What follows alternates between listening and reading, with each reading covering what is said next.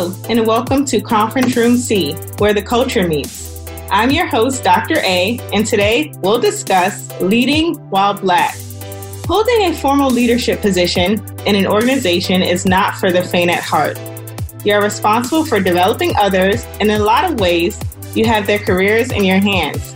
You are also responsible to the organization.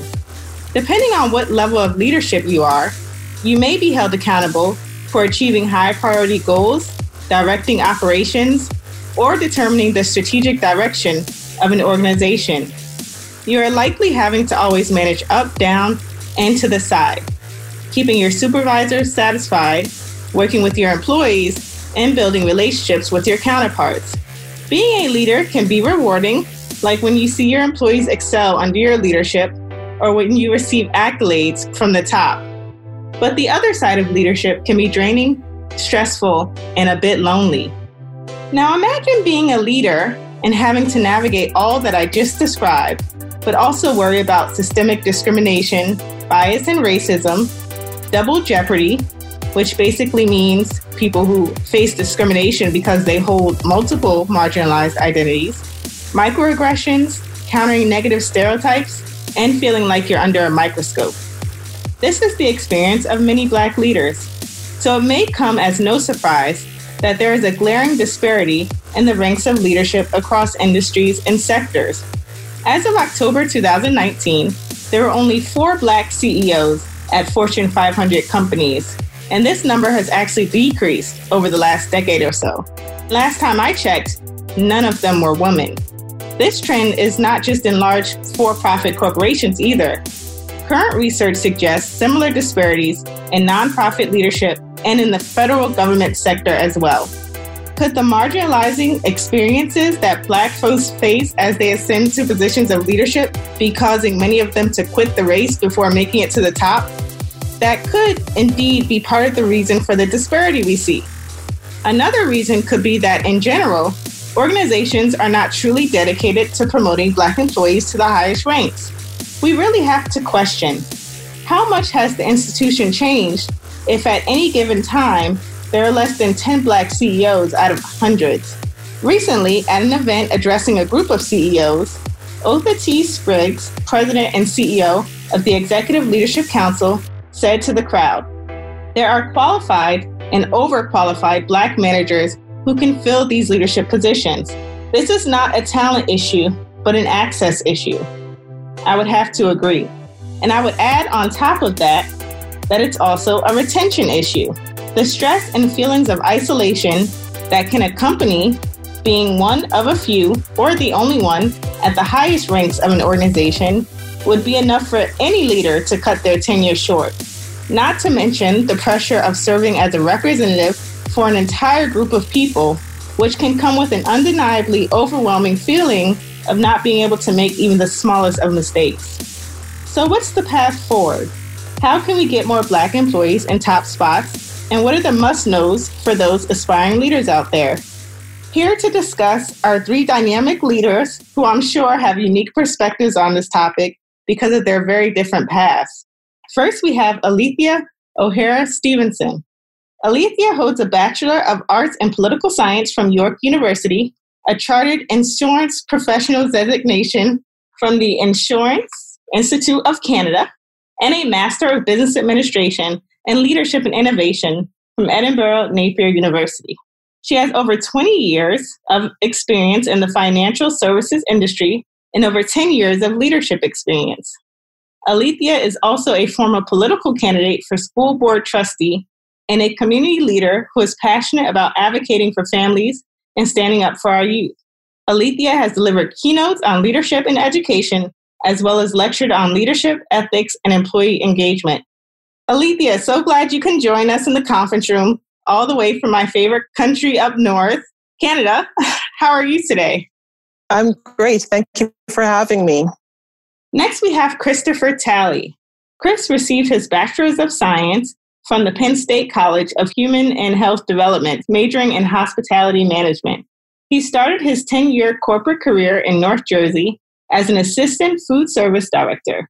Over the course of his 10 years with the company, he has held many roles and positions, with his largest scope of responsibility being Director of Operators for the Trenton Public Schools Food Service Program and Program Manager for the U.S. Contingent Staffing Program. During the past three years, Chris has been able to open several businesses, the main being a family owned investment holding company named Talley Investment Group and his own consultant company named CPT Consulting. Excited to have you, Chris. How are you feeling today? Feeling great. I'm happy to be here, excited to be here. Thank you so much for having me. Last but certainly not least, we have Alex D. Trimble Jr., aka the Federal Career Coach. Alex received his bachelor's degree in sociology and psychology from William Penn University and his master's degree in industrial and organizational psychology from University of Baltimore. He is also a certified career and leadership development coach, professional speaker, and author of the best-selling books Reaching Senior Leadership, 10 Growth Strategies Every Government Leader Should Know, which I wrote a chapter in, just have to shout out Alex and myself, and also the book, The GPS Guide to Success. Alex has over 10 years of experience coaching and advising federal government senior leaders and began his career managing three government wide executive leadership development programs and several executive mentoring programs at a cabinet level agency. Alex, how are you today? Thank you for stepping into the conference room. I'm doing great. Thank you so much for inviting me, and I'm looking forward to this very lively conversation. Awesome. So I'm just going to jump right in because I already know what I'm working with today. Like you said, it's going to be a lively conversation. I thought it would be a great idea to just open it up with some personal stories about all of your journeys and leadership. So, have any point in your career have you felt like you had a negative experience or interaction because of your race? And if so, how did you respond? Wow, I think I'll start with that one, Amina. As you mentioned from my bio, I have a number of years of experience. And I think the most negative experience that stood out for me, I was leading a group of individuals and working on a project. And I'm going to be very vague in my description so as not to give away too many, too much detail. Mm-hmm. The project that I was working on required a lot of input from various individuals and it was for a good cause. I had some individuals part of my team who decided to take it to the next level and add another element to this project. And it was fine. It was well intended. The end result was that a senior leader who saw the project commented about the initiative saying that what I did was uncivilized and uncultured. A more specific word was used, but I won't, I won't reveal that specific word. But essentially, that was what it meant. There wasn't any question as to why this initiative was brought forward, no question as to who created it, what was the purpose. But I knew that it was well intended. And at this time, there was nothing much that I could do other than thank you for your feedback. I appreciate your feedback and moved on. Internally, I was furious. I was upset. I was heartbroken, but I could not let that show on the outside after the conversation, of course, you know, I had my moment of breakdown and I consulted my peers and my husband and, you know, asked for advice. And it was, you know, escalated and, you know, don't sit there and take that. And a number of other things that, you know, was recommended that I should have done. I did not action it any further. I said, you know what, I'm going to prove myself I'm going to continue to look at the bigger cause. The group of individuals that I was leading heavily relied on me. So I didn't want to leave them. So I continued the course and I continued to prove myself. And I just let that individual continue down their path. In hindsight, I probably should have done something about it, but I had to look at the bigger picture. Alethea, thank you for sharing. And a couple of things you said really stood out to me and hit home for me, especially when you talked about internalizing your frustration. I just feel like that's so common when we have these interactions in the workplace and we consider that perhaps if it was someone else having the interaction, then the same words wouldn't have been used. I think you said something like uncivilized and uncultured. Exactly. And in my study of Black women executives for my dissertation, there was always a tinge of regret for maybe not having done more just to make things a little, you know, if you do speak up, you could possibly make things a little easier for those who come behind you. But I'm always a proponent of taking care of yourself in the moment and, you know, we have so much weight on us as it is. Sometimes we really have to do what we have to do in that moment. Mm-hmm. And then, like you said, just keep moving forward. So I appreciate you sharing. Fellas, did one of you want to jump in? This is Alex. I can share a story. And not to get too heavy too quickly, but I've been Hey, blessed. that's what we're here for. This is the conference room. It's the place for that. Get heavy, Alex. I have been blessed throughout my career to have worked for a number of wonderful leaders who I've been able to have race based conversations with so I can kind of share what it is and what it feels like to be an African American male, especially me being a bigger African American male who can be feared. A lot of people probably understand where I'm coming from. However, there was an individual earlier on in my career who was a senior leader who I worked for and who had began my career as a mentor actually. And one day I told her a story about what happened to me in college when, long story short, me and some of my fraternity brothers were out in the parking lot. A fight almost broke out with some people who were across the parking lot. It didn't happen. Everyone left, but the police were called. So the police came and we were sitting out in the car. They said, Can you come and just tell us what happened? We're like, Oh, sure, sure. So we all walked over to the police car and then they told us to put our hands in the hood. And we're like, uh, why? And they said, put your hands in the hood. And, you know, my friends are also big and bigger individuals than I, and they're very frustrated. Why we put our hands in the hood? Then weapons got drawn. The highway patrol got called, these zoomed in, and things got escalated very quickly. There's a lot of details to that story, including, you know, people crying, you know, weapons being actually pointed at people. It was a very traumatic time to be, you know, a college student and it left an impression on me. That's why i have been always such a proponent of diversity because that shouldn't have to happen to anyone. You know, we hadn't done anything wrong, yet we were being accused of being criminals. On top of that, there was these bunch of white kids, they were, on the hill laughing at us as all this stuff was happening. So it was a really traumatic experience for us. And so I shared this story with my supervisor, that specific supervisor at that time. And I got into much more details of what was happening some bad stuff happened. And once I finished the story, the first thing she said was, Well, what were you wearing?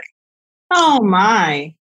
That was the first day I realized that though she thought she was a mentor and she had helped me so much in my career, she didn't understand me. And because she didn't understand me or what I've had to go through, she was not going to comprehend certain aspects of me it was that day where I started to trust her less and I started picking up on some of the other things she had been doing that were, again, she helped me out so much, but she was also doing these little things that were, oh, he's the black guy. Let me, let me help this black guy. Again, I didn't realize it at first until that first time when she said that I saw how she viewed me. And I mean, you bring up such an important point, Alex, and we're actually going to get into um, sponsorship a little later in the episode, but I just think for young Black professionals, it's so important to be able to identify a mentor that can understand or is willing to try to understand some of the microaggressions and stereotyping and things that we go through. Now, I'm never one to say that, you know, just because I'm a young Black professional, I have to have an older Black professional as my only mentor. I believe in having a diverse set of influences but no matter what color your mentor or sponsor, it's just very important that they not necessarily can relate to because they won't be able to, most likely. If they're not a person of color, it'll be harder for them to relate to your experiences, but just that willingness to try to understand. I mean, how horrible is it that she basically was trying to blame you for a traumatic experience that you just disclosed to her? Chris, what do you think about this? I appreciate Alethea and Alex, both of you guys sharing. You got me connecting over here. I feel like we've been in similar situations, but in different environments. Very similar stories. I'll just quickly add one before we transition to the next question. Actually, I don't know if you guys are familiar with uh, employee resource groups, ERGs, pretty much the way corporate America tries to make sure diversity and inclusion is at the forefront. I'm a big advocate of ERGs. I've um, had the opportunity to actually create three different ones at my previous employer. And my story comes in with the fourth. The fourth just happened to be a group of really just African Americans, folks that were mixed, but most of it from the African descent, African uh, diaspora kind of bloodline to come together and say, listen, you know, to your point of this podcast, how do we create a safe space for us, minorities, blacks, and executives in corporate America to feel safe to talk about our issues and, and really escalate problems that matter to us? So I was tasked by the actual diversity and inclusion department the senior vice president to help lead the starting and creation of this ERG. This individual was a minority. She was a female. She wasn't black, but she was minority. And let's say, you know, and, and it's interesting, I would love to talk to you more offline, I mean, about your dissertation with minority women in executive roles. I'd be interested to see what she felt and what she would say because she was viewed as one of the executives who did not look out for her people, for lack of politically correct words. And so we knew that reputation of her, but you know, she faked the funk. She smiled in our faces. She bought us lunch during our meetings, and everything was going well. Eventually, somebody reported that Chris Talley was trying to start a racially charged affinity group. Now, mind you, I told you D&I was the one that tasked me with kind of leading this project. We have had several meetings, everything's documented. Folks that are doing, you know, the work are actually putting work in. And for me to be singled out and targeted, pretty much I got an email from this vice president, no face-to-face conversation, no phone call, nothing. Now, mind you, didn't had a relationship with her, worked with her for the past four years. And she sends me an email, just pretty much reaming me out, calling me Malcolm X, Marcus Garvey, pretty much in the corporate world, and with a negative taint on it. Your question was, how did I respond? And immediately, I'll be honest, I probably felt a lot how Alex and his friends felt during their situation. You know, I wanted to yell, I wanted to scream, I wanted to cry, I wanted to quit, I wanted to march up to the 31st floor and print out this email and cause a funk. But I said, you know what? How do I counter this in a more professional way where I can learn and actually talk eventually about it? And here we are almost two years later. I'm telling the story. And, you know, I mean, I simply responded to her with the facts. I copied every single meeting notes, every single meeting agenda, every single meeting invite, pretty much outlined and disputed every point she made in the email. Guess what happened after that? No response. Not one follow up. I even personally requested her to come and sit and meet with her so we could further review. No follow up, nothing. So I escalated above her and I backed out of all diversity and inclusion activities. At that point, it didn't feel safe. The director of diversity and inclusion was actually a white woman. So it was already tension. She didn't really understand how to deal or speak with the folks that were in diversity and inclusion. So I just removed myself. Unfortunately, you know, that did take a hit, I would say, to my brand and reputation in the corporate world by stepping away for those involvement. But I didn't feel safe, to be honest. And that was the beginning of the end of my corporate experience. I just couldn't take it much longer after that. So I'll end it on that story. I got several more. Well, Chris, you just said a lot there, and I just have two things to say. Kudos to you for mastering the corporate clapback. you know. Yes, indeed. and also on a more serious note, when one begins to identify or label an ERG as racially charged, it's an indication that that organization wasn't ready yes. to have an ERG. So, with that, let's move on to the next question. So, some argue that in general, there's not a pipeline of Black leaders to move into executive positions. I think there's enough research and data out there to prove otherwise. But this is still some people's argument. So we're going to pretend for a second that this could be true. And it can be maybe in some industries, for instance, STEM, where minorities are still underrepresented. It could be possible that maybe there's not this pipeline of Black managers to move into these positions. So, if this is true, what can organizations do to correct this? You want to start off, Alethea? Sure. I'll have to start off by saying that I disagree. I think there is a great deal of talented Black individuals who are more than qualified to move into executive or even senior leadership positions. What organizations need to do? They need to do more than just talk about diversity and, and inclusion. I think organizations need to get uncomfortable. Much like what Chris experienced, organizations need to face that head on and talk about uncomfortable situations. I feel like today there is more talk about inclusion and inclusion around I guess, other things, but race is getting left behind. So I think organizations need to continue to make sure that race is at the forefront and simply get uncomfortable. We have a number of talented employees that are out there, but we also need to have white leaders who are willing to face the challenge head on and tackle those uncomfortable conversations. Make the workplace safe where all employees can have those frank conversations, where Black employees feel safe and empowered to be able to speak their truth. It is important when an individual is able to come to work and bring their true self to work. And if the environment is not safe for that, then it's going to impact not just the performance of the organization, the employee's performance. They'll end up having burnout or they will end, end up leaving. So it is definitely important to have that safe space where all employees, especially Black employees, can feel safe to be able to speak up and share their challenges. In terms of a Black support, the limited leaders need to be brave and step up and support young leaders. They're in a great position of power, and with that power, they should be able to impact and influence change. And I find in today's society, with my experience, the limited Black leaders that are there once they get to a certain level, they go with the flow. Once they reach that C suite, they feel they have made it and they now have to toe the line. They don't advocate for their community anymore. And that is unfortunate. And I think it has multiple effects. You know, when a senior black leader starts to toe the line, then others are going to look at them and wonder, well, if John or Tom is not supporting their black community, then why should anyone else? So from that perspective, yes, you know, black leaders need to step up and yes, they have a lot of pressure, but they also need to step up and they're in a position of power and leadership for a reason. They need to act on it.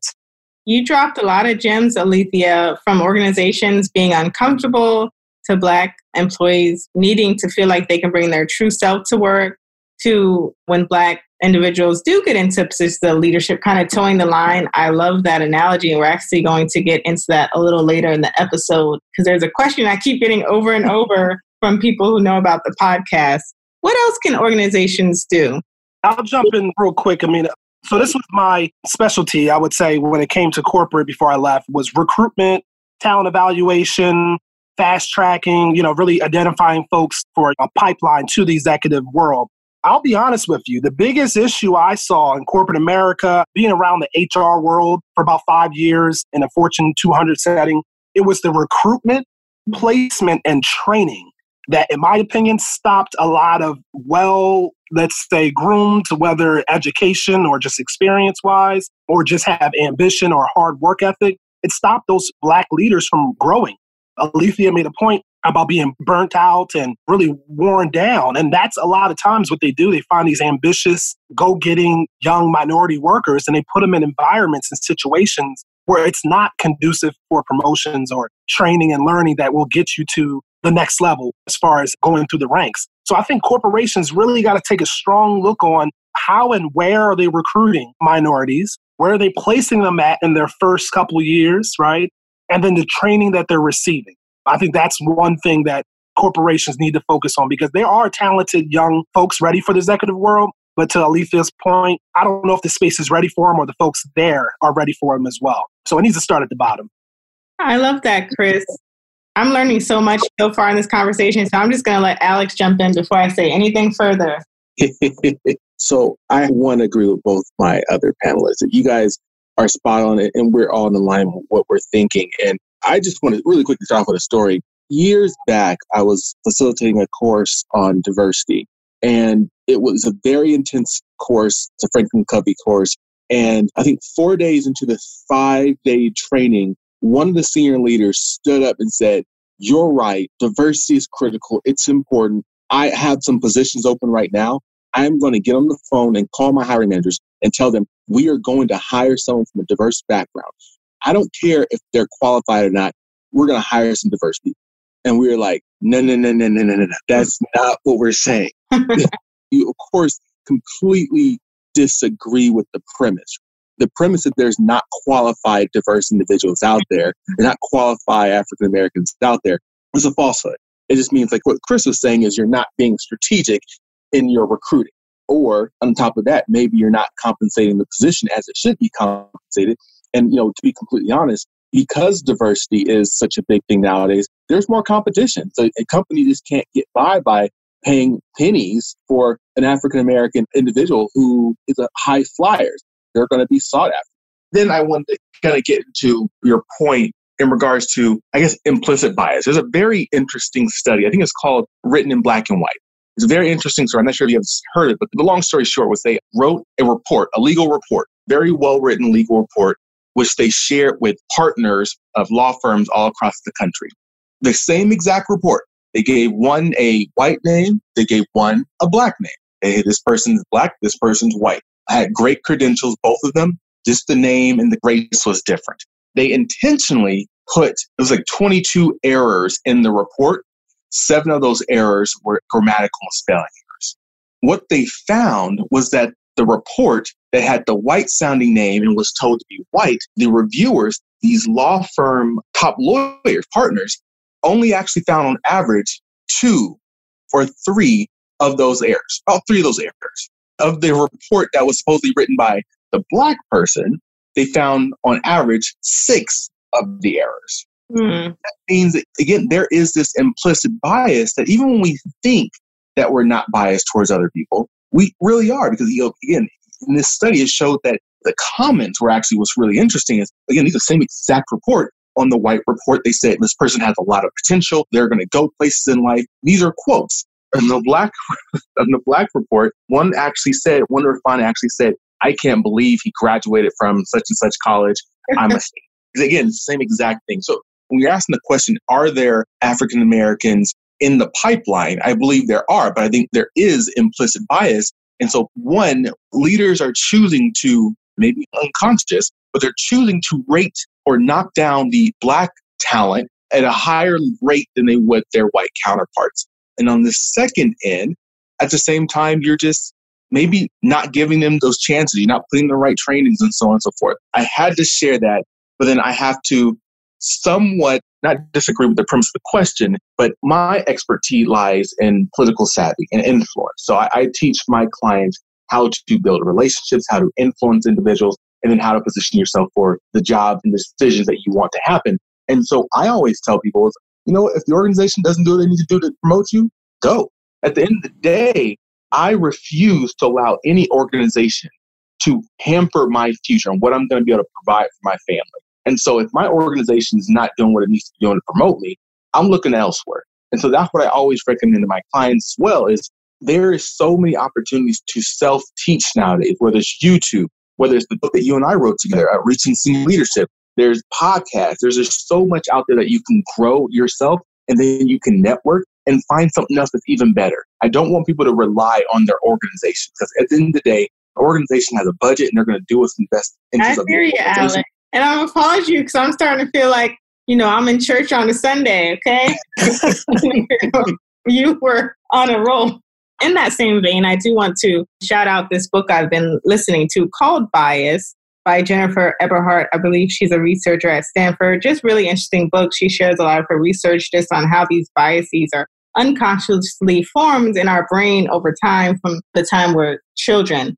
So moving forward, I do want to get to this question, and we've alluded to it a little bit so far in the conversation. So there's this idea of a glass cliff for Black leaders. And this is the idea that Black leaders have to work extra hard to minimize their mistakes as leaders because once they've made a mistake, the penalty for their mistake will be much worse than for someone of the dominant culture made the same mistake. True or false? True. True okay, is this a vote? Does anyone want to elaborate? I'll just go quickly. I, I really think the damage comes from when it affects your reputation. So, like, if a majority Caucasian male or female makes a mistake, their reputation isn't tainted. It doesn't affect their ability to get that promotion or be called still in that room, that round table where, hey, these are only for our top performers if you are a minority, unfortunately, you know, you do have that chip on your shoulder where you are trying to go above and beyond. You're working from eight to seven. And even if you do all that, you make one mistake, they look at you as you know, incompetent, you know, or just not ready for that next step. Yeah, definitely think it's true. And I agree uh, wholeheartedly with Chris. I teach about having a political defense. The reality is, all of us at some point are going to make a mistake. And yes, for us, that mistake can be much more harmful than what our counterparts. So how do you position yourself? How do you plan and buffer so when those things do happen, your reputation isn't just demolished? So what key individual within your organization do you need to build relationships with so they're going to back you up if something does go down? Like this being very intentional about that. Alethea, what say you? What was your vote? True, absolutely. There is no doubt about it. If a black employee makes a mistake, absolutely you're going to be crucified. So there is no second chance. There is no recovery from it. So you always have to work that much harder. You always have to make sure that you know your I's are dotted and your T's are crossed because you don't have the opportunity for a second chance. Just hearing everyone's answers, it's just disheartening, but at the same time, it's comforting, you know, that we can have these collective experiences. And actually, I think it's the second episode of this season of Conference Room C. We're going to be talking with a D&I expert and a mental health clinician about just some of the things that young Black professionals go through in the workplace and how it can take a toll on their mental health. Now, let me preface this. Y'all got a lot of energy. I'm going to ask this question. I need your 30 second elevator pitch. Pretend like you're talking to a young Black professional. Think Gen Xer, Millennial, Centennial, also known as Gen Z. How can this person who's an aspiring leader in an organization identify and connect with mentors and or sponsors? 30 second elevator pitch. Who's ready to go first? Oh my gosh, I'll go first. Alex is probably going to disagree with me on this one, but my one advice is dress for success. You can be comfortable in today's work environment. You can show up at work as comfortable as you want to be, but never, ever, ever should you go into the workplace with club wear. And I think that paints a very clear picture. Even if it's a comfortable environment, people will want to take you seriously. So you need to dress for success.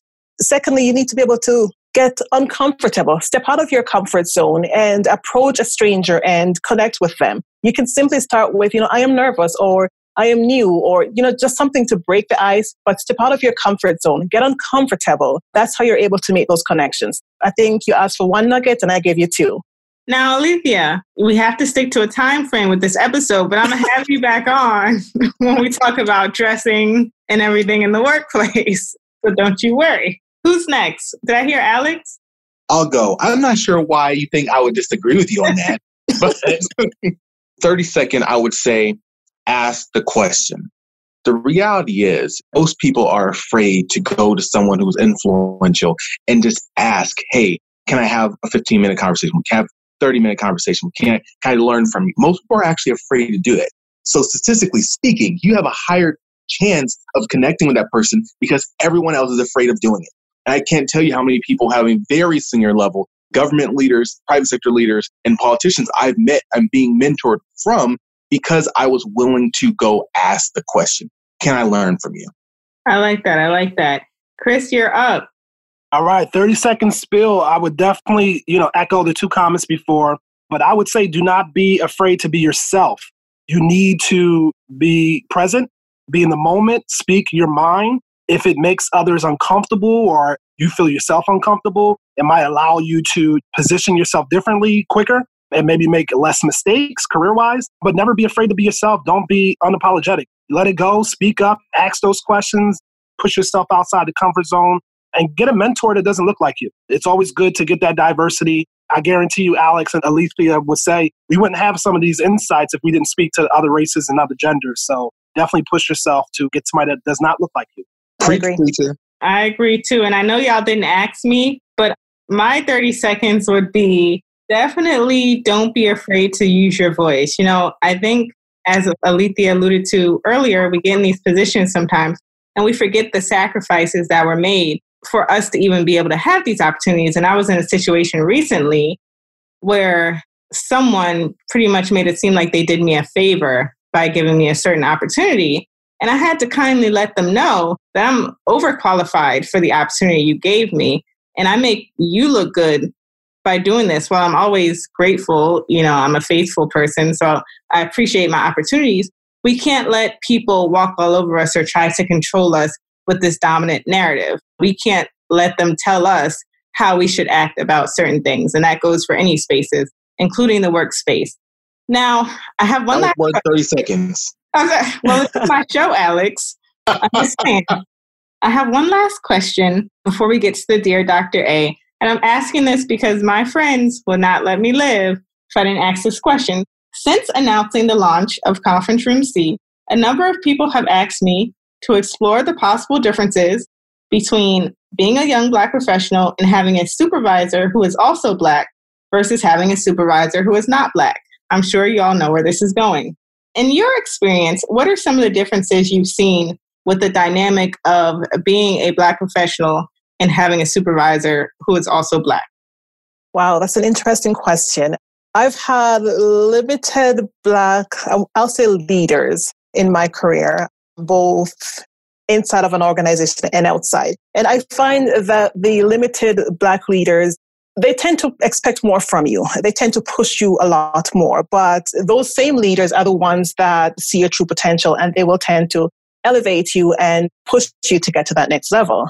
Don't get me wrong. I have peers who have had not the same experience. You know, they've had leaders, black leaders who simply are looking out for themselves and they don't support.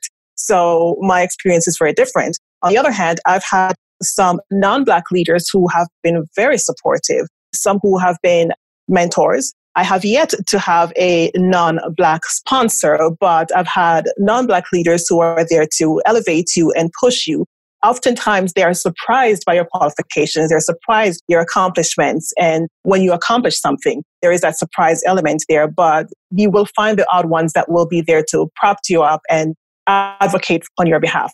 In my career as well, there have been leaders who recognize that there are certain biases that exist, but they can't do anything about it or they don't do anything about it, whether that's because they don't have the impact and influence to make change or they simply don't know how to proceed about making those changes. So again, I've had a lot of experience and, you know, a lot of different leaders over the years, both inside of the organization and outside that. It's a nice balance. Thank you, Alethea, for making this distinction. I'll just touch on it quickly of a sponsor versus a leader or a mentor. So mm-hmm. you, know, you can have a leader who provides informal guidance, you know, advice, career advice, whatnot. But a sponsor is really that person in an organization that's going to put themselves on the line for you. They're going to leverage their social capital and social networks within the workspace on your behalf to help you get further in your career. So having those sponsors are key. Absolutely. Um, really thinking about doing a whole episode on that. It's so important. All right, fellas, what you got? Go on, Chris.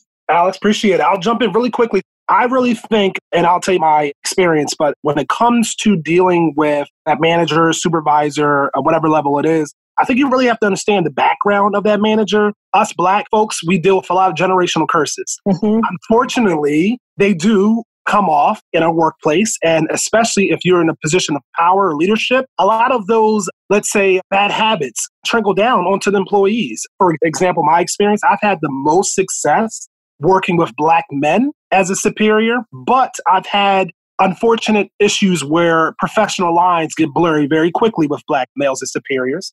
I've had the least amount of success with black women as my superior. And I'll be honest, in my experience, it was a lot of unrealistic expectations put on me that I felt as though I'm targeted a little bit. Not sure why. And honestly, Amina, the most success I've actually had was working underneath a white male as far as just opportunity, chances, experiences. For whatever reason, it was always like I had to go that extra mile, right? Go put that little extra work in just to prove myself to my fellow black leader versus when I thought, hey, this should be an opportunity for me to show myself and get that advantage because you do understand who I am and where I come from. That's kind of how I would answer that. And that's just what it is. You just said everything right there with your statement. And I've had unfortunate experiences when I've had Black women as leaders. I wish I had had better experiences. I really like what you said, Chris, about people bringing themselves to the workspace because we're all human at the end of the day. I just wish that us having, I'm not going to say we all have the same generational curses that we're dealing with, but there are some common ones that circulate in our culture and our community. So I just wish that we could all bond over moving past those instead of letting them have a negative effect on our interactions, especially with those we have to spend more than 40 hours a week with. Alex, I didn't forget about you. What say you? Oh, no, not to worry. Chris's comments made me think about the why I've been blessed in that I think I've had good supervisors, great supervisors who are both black and non black. Each of them have been different and they've been different, but I think they've all been really great. I think what's really important is understanding the why. Why do they act the way they act? I think, like Chris said, like kind of understanding the context. What are they there for? What is their mission? What's their goal? And if you understand that and you focus on helping them achieve that, I think it makes the relationship, whoever you're working with, that much easier. I've always been a proponent of, you know, if you do whatever you can to make your supervisor look good and you do everything you can to make your subordinates look good, things will work out for you. I've always, I guess I've managed relationships fairly well. Thank you, Alex. This has been such a fun conversation, but also enlightening. And I think you've all dropped some wonderful gems that will be useful to not only aspiring leaders, but those young Black leaders in organizations that are already in those leadership positions on their way to executive positions. Now, on to the Dear Dr. A segment of the show. I thought it'd be cool to pick a story from someone who is trying to kind of climb up the so called ladder in her organization. So here we go. Dear Dr. A, as a young Black professional, I find it challenging to ask my managers for a raise. I'm qualified and have been completing additional tasks at my job. I always go over and beyond to make sure I am completing my duties as an employee. My question to you is how do I start the conversation to ask for a raise? Straightforward question, but difficult. Can I go? Can I go? Can I go? Is that Alex? Yeah. Yes, please. I am always a proponent of doing your homework. So, what you need to do is document everything. So, you need to one, document what you've been doing. Why is that more than what you're expected to be doing? You need to do research. What are people in similar positions in other organizations? How are they getting paid if they're doing the same type of work? You need to talk to your HR office and see what is the process for them to give you a raise. And you need to have all that paperwork already put into a briefing document for your supervisor. So when you go there and you have that conversation, that discussion with them, all they have to do is if they agree with you, they sign their name on the paper and it's done. Because what you don't want to do is let them say, oh, well, yeah, let me think about it. Let, let me look into this. Because looking into this can turn into weeks, months, years. You want to have everything right there from the sign. Alex, wonderful. Thank you for giving actionable steps. That was awesome. Chris, you want to jump in? Alex killed it, man. Coming from a former HR professional, if somebody came into my office with that type of presentation, yeah, I'm probably going to have to go to comp and talk to them about giving that raise. I would just add one thing to the listeners, especially folks that are really going for the raise. Just a couple pitfalls. Don't go into the habit of bringing in what other people received, coworkers, other folks in different markets. Just truly understand and do your research as far as why did you get offered what you did get offered, why you're going after that raise, what does the market actually dictate. Comps of other companies is huge versus trying to compare yourself internally. Just don't fall into that trap. That would be the main thing I would. Awesome. And I think I'd echo pretty much the same thing that the two gentlemen just stated. Just go in with your facts. You know, you likely will have a mandate. Just bring that mandate in as well and take off your skills. You know, what are you bringing to the table? What are you bringing to the table above and beyond what the job mandate is asking for? And the comparative research with other industries as well will definitely go a long way, but you absolutely need to have your facts.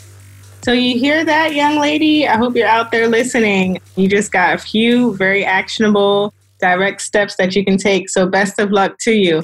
All right, folks, it's been all the way real. I honestly don't know what I'm going to do with you without you from here. Well, with you or without you. You're definitely a lively bunch. Alethea, I'm coming to see you in Canada, so be on the lookout.